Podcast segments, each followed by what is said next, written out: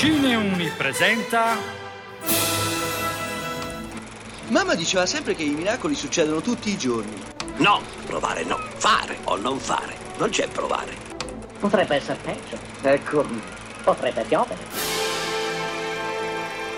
Cinevergreen. Non c'è fine, non c'è inizio, c'è solo l'infinita passione.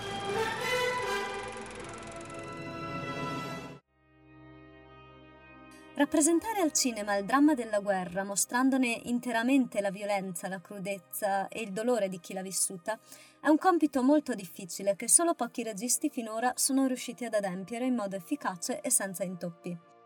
Steven Spielberg è uno di questi e il suo film Schindler's List, uscito nel 1993, ne è la dimostrazione.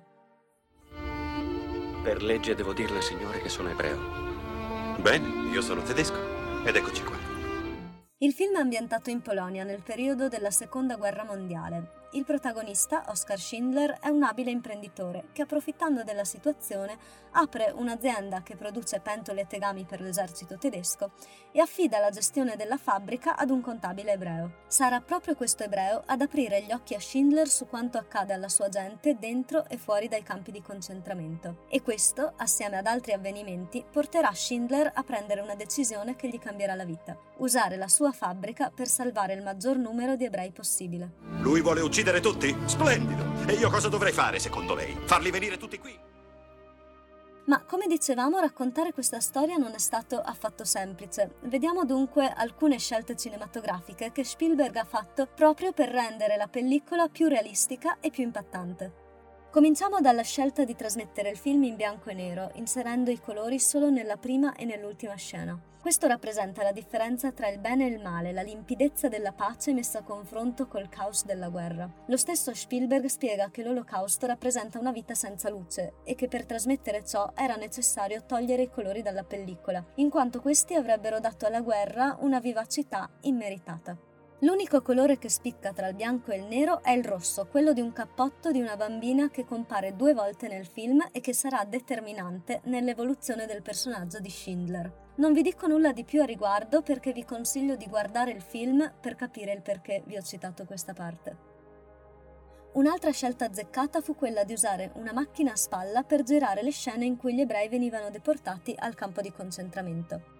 Ma perché usare proprio una macchina a spalla? Beh, per rendere le scene più realistiche, come se si fosse trattato di un servizio televisivo. La macchina a spalla infatti è una telecamera che molti giornalisti utilizzano per riprendere la scena dei notiziari, posizionata appunto sulla spalla del cameraman.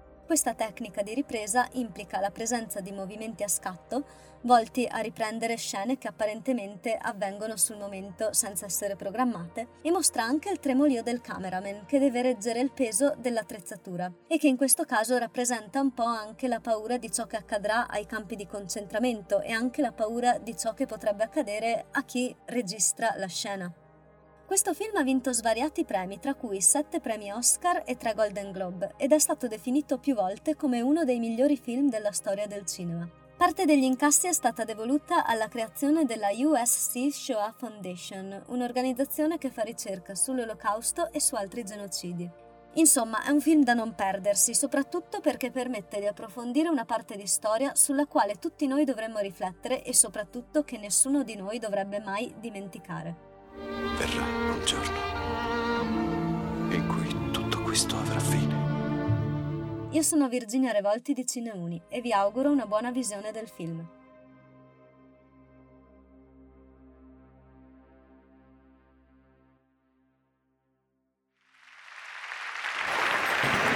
Se non dovessimo risentirci, buon pomeriggio, buonasera e buonanotte.